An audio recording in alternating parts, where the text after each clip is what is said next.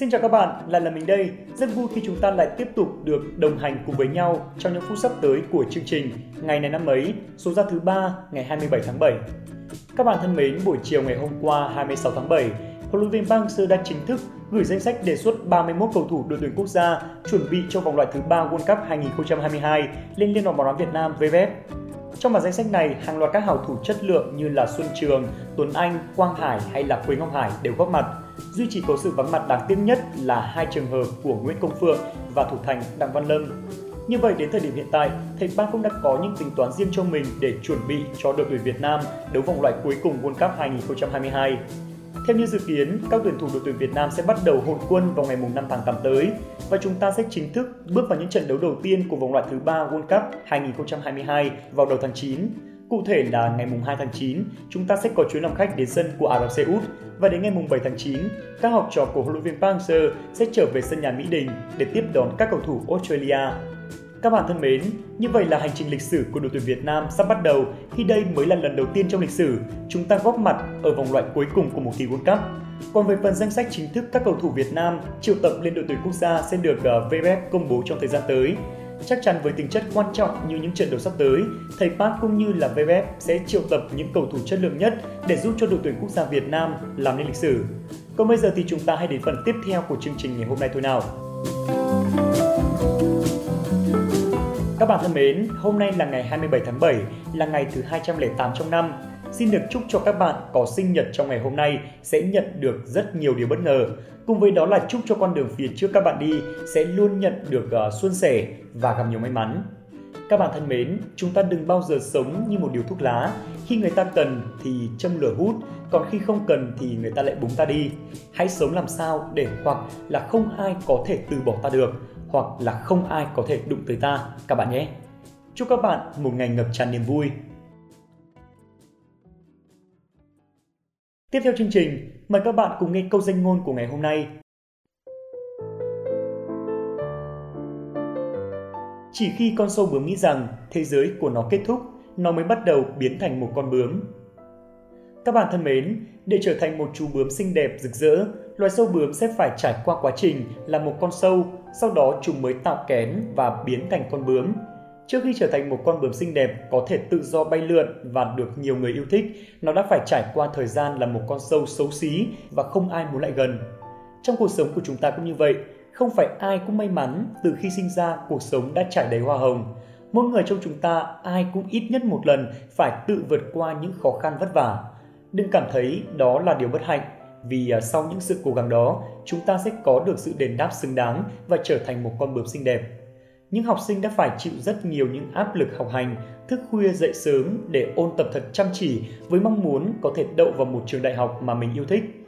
Những nhân viên đi làm ngày ngày đều cố gắng thể hiện bản thân mình và tích lũy kinh nghiệm để một ngày nào đó được cân nhắc ở những vị trí cao hơn. Trước khi thành công, họ cũng phải trải qua quãng thời gian khó khăn và đen tối và sau đó họ sẽ đạt được những gì mình muốn. Vì vậy, đừng vội nản lòng nếu bạn đang cảm thấy bế tắc và không lối thoát. Cánh cửa này đóng lại thì sẽ có một cánh cửa khác mở ra. Quan trọng là bạn có thể tự mình tìm được chiếc chìa khóa mở cánh cửa đó hay không mà thôi. Đến với phần cuối của chương trình ngày hôm nay, hãy cùng xem ngày này của quá khứ có sự kiện gì nổi bật các bạn nhé.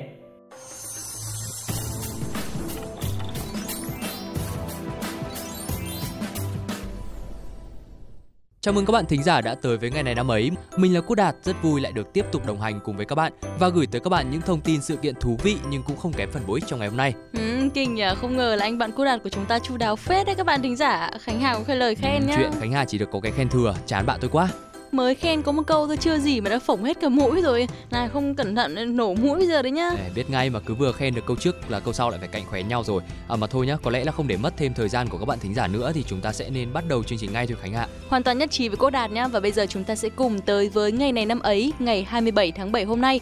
Một ngày mà sẽ chỉ có một sự kiện đáng chú ý trong nước duy nhất.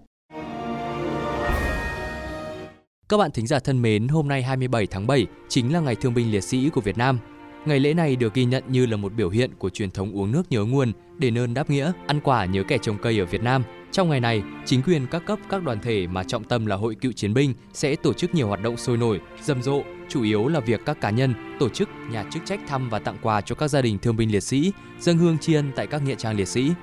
Và sau đây thì Khánh Hà sẽ cung cấp đến các bạn một số thông tin về sự ra đời của ngày lễ này.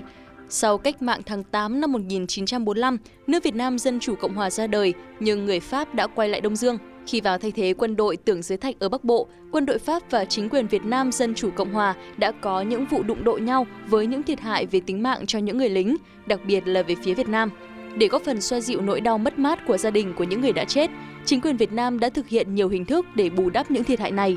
Họ xúc tiến vận động thành lập một tổ chức có tên gọi là Hội giúp binh sĩ tử nạn. Đầu năm 1946, Hội giúp binh sĩ tử nạn được thành lập ở Thuận Hóa, Bình Trị Thiên ở Hà Nội và một số nơi khác. Chủ tịch Hồ Chí Minh được mời làm hội trưởng danh dự của hội này. Chiều ngày 28 tháng 5 năm 1946, Hội giúp binh sĩ bị nạn tổ chức một cuộc nói chuyện quan trọng tại nhà hát lớn Hà Nội tại thành phố Hà Nội và Hồ Chí Minh đã tới tham dự.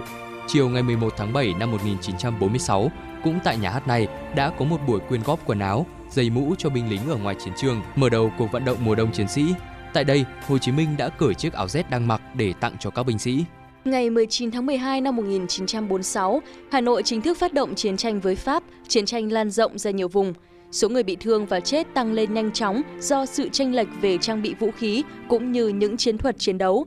Đời sống của binh lính lúc đó, nhất là những binh sĩ bị thương, gặp rất nhiều khó khăn, thiếu thốn do tình cảnh khó khăn của chính phủ Việt Nam lúc bấy giờ. Trước yêu cầu đó, cùng với sự kêu gọi giúp đỡ thương binh gia đình tử sĩ, vào năm 1947, Chủ tịch Hồ Chí Minh đã ký sắc lệnh ngày 16 tháng 8 năm 1947 quy định chế độ hưu bổng thương tật và tiền tuất tử sĩ. Đây là văn bản pháp quy đầu tiên khẳng định vị trí quan trọng của công tác thương binh liệt sĩ đối với cuộc chiến tranh của Việt Nam. Để chỉ đạo công tác thương binh tử sĩ trong cả nước, ngày 26 tháng 2 năm 1947, Phòng Thương binh thuộc Chính trị Cục, Quân đội Quốc gia Việt Nam được thành lập. Đầu tháng 7 năm 1947, Ban vận động tổ chức Ngày Thương binh Toàn quốc cũng được thành lập. Cùng thời gian này, tại xóm Bàn Cờ, xã Hùng Sơn, huyện Đại Từ, tỉnh Thái Nguyên, các đại biểu Tổng bộ Việt Minh, Trung ương Hội Phụ nữ Cứu Quốc, Trung ương Đoàn Thanh niên Cứu Quốc, Cục Chính trị Quân đội Quốc gia Việt Nam, nhà thông tin tuyên truyền và một số địa phương đã dự một cuộc họp do Chính trị Quân đội Quốc gia Việt Nam tổ chức. Nội dung cuộc họp là thực hiện chỉ thị của Hồ Chí Minh chọn ngày kỷ niệm thương binh liệt sĩ và bảo vệ công tác thương binh liệt sĩ.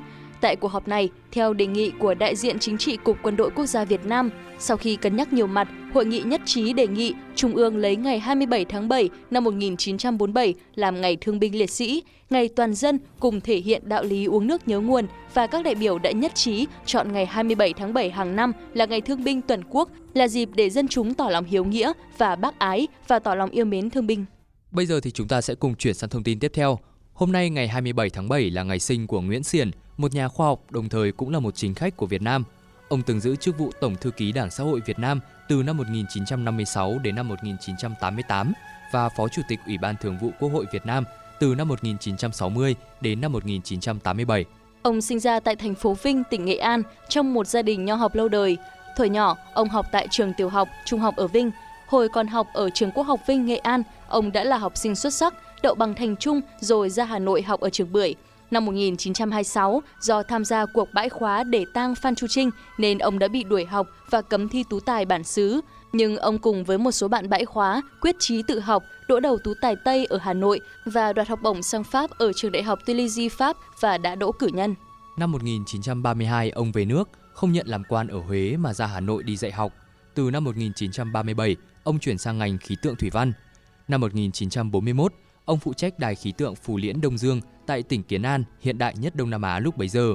Trong thời gian này, ông cùng hợp tác với Hoàng Xuân Hãn nghiên cứu về lịch và lịch Việt Nam, cùng với ông Hoàng Xuân Hãn, Đặng Phúc Thông, Nguyễn Duy Thanh, Nguyễn Đình Thụy, Ngụy Như Con Tum ra báo khoa học phát hành cả Đông Dương với mục đích truyền bá ý tưởng và phương pháp khoa học, xây dựng văn hóa mới cho quốc dân về phương diện khoa học. Cách mạng tháng 8 thành công, ông được cử giữ chức Chủ tịch Ủy ban Hành chính Bắc Bộ kiêm Giám đốc nhà khí tượng. Từ sau ngày toàn quốc kháng chiến, ông làm công tác khoa học giáo dục và trở thành một trong những người đầu tiên xây dựng ngành đại học Việt Nam. Từ năm 1955 đến năm 1959, ông làm Bộ trưởng Cứu tế Xã hội.